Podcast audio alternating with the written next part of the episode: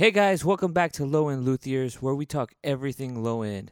I'm your host, Tony Shepard, and today is all about neck design and scale. Whether you're looking to build, repair, or buy, we've got it covered.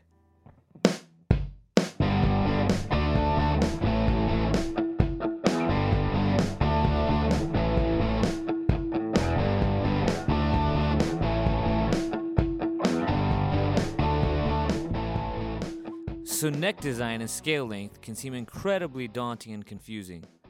That's where we come in.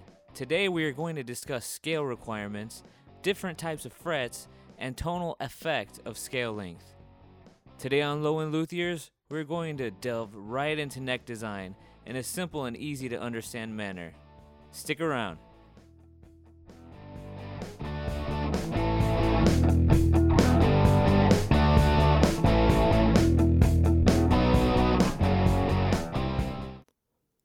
So let's talk about scale length. Scale length is the distance between the bass nut and the bridge saddle. There are three main scale lengths for bass guitars 34 inches, which is long, 32.5, which is medium, and 30.0, which is considered short. Now, the short length is great for people that are used to playing guitar or have smaller hands or younger players, but there are some drawbacks. They tend to be a little bit twangier and brighter and a lot less resonance. Whereas the 34 is great, but it does tend to be a heavier instrument.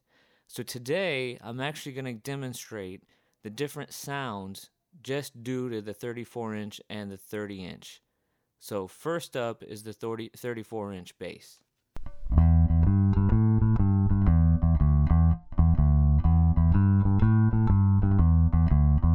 So, as you can see, that was a 34 inch scale bass.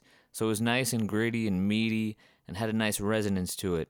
Now, next up, listen real close. Here's the short scale bass.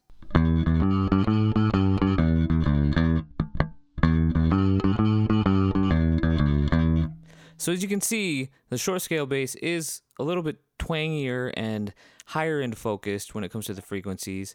So, me personally, on my project bass, I'm going to be focusing on the 34 inch long scale bass. All right, so what we're going to do before we talk about different types of frets, we're going to talk about fret placement. Now, this is one of the more difficult and precise areas of instrument building. And really, one of the best things I've read is to use the rule of 18, which really isn't 18 at all, it's the rule of 17.82. And what that means is what you're going to do is you're going to take your fret length. So, in other words, I'm going to use scale 34 and I'm going to divide that by 17.82. And that's going to tell me where fret 1 is going to be placed on the neck. And then what you do in a corresponding fret, you're going to take 34 again minus the new distance, which you know would be 2.9 inches, let's say, and divide that again by 17.82, and that'll give you fret 2, and so on and so forth. So that is kind of complicated. So what I like doing is just using a simple online fret calculator. The one that I use is located at stewmac.com slash fret calculator. You enter the number of frets and your scale length and your instrument, which in our case is bass. Just calculate and print, and it tells you precisely where each fret needs to be placed on your neck. Now, talking about fret wire, there are two main types of fret wire available on the market there is stainless steel, and then there is nickel based. And really, sound wise, there's not a big difference, but I do know I've known one player that's actually allergic to nickel. So if you know you're building for someone else and they have an allergy, that may be something important to ask. Um, but my choice usually would be stainless steel.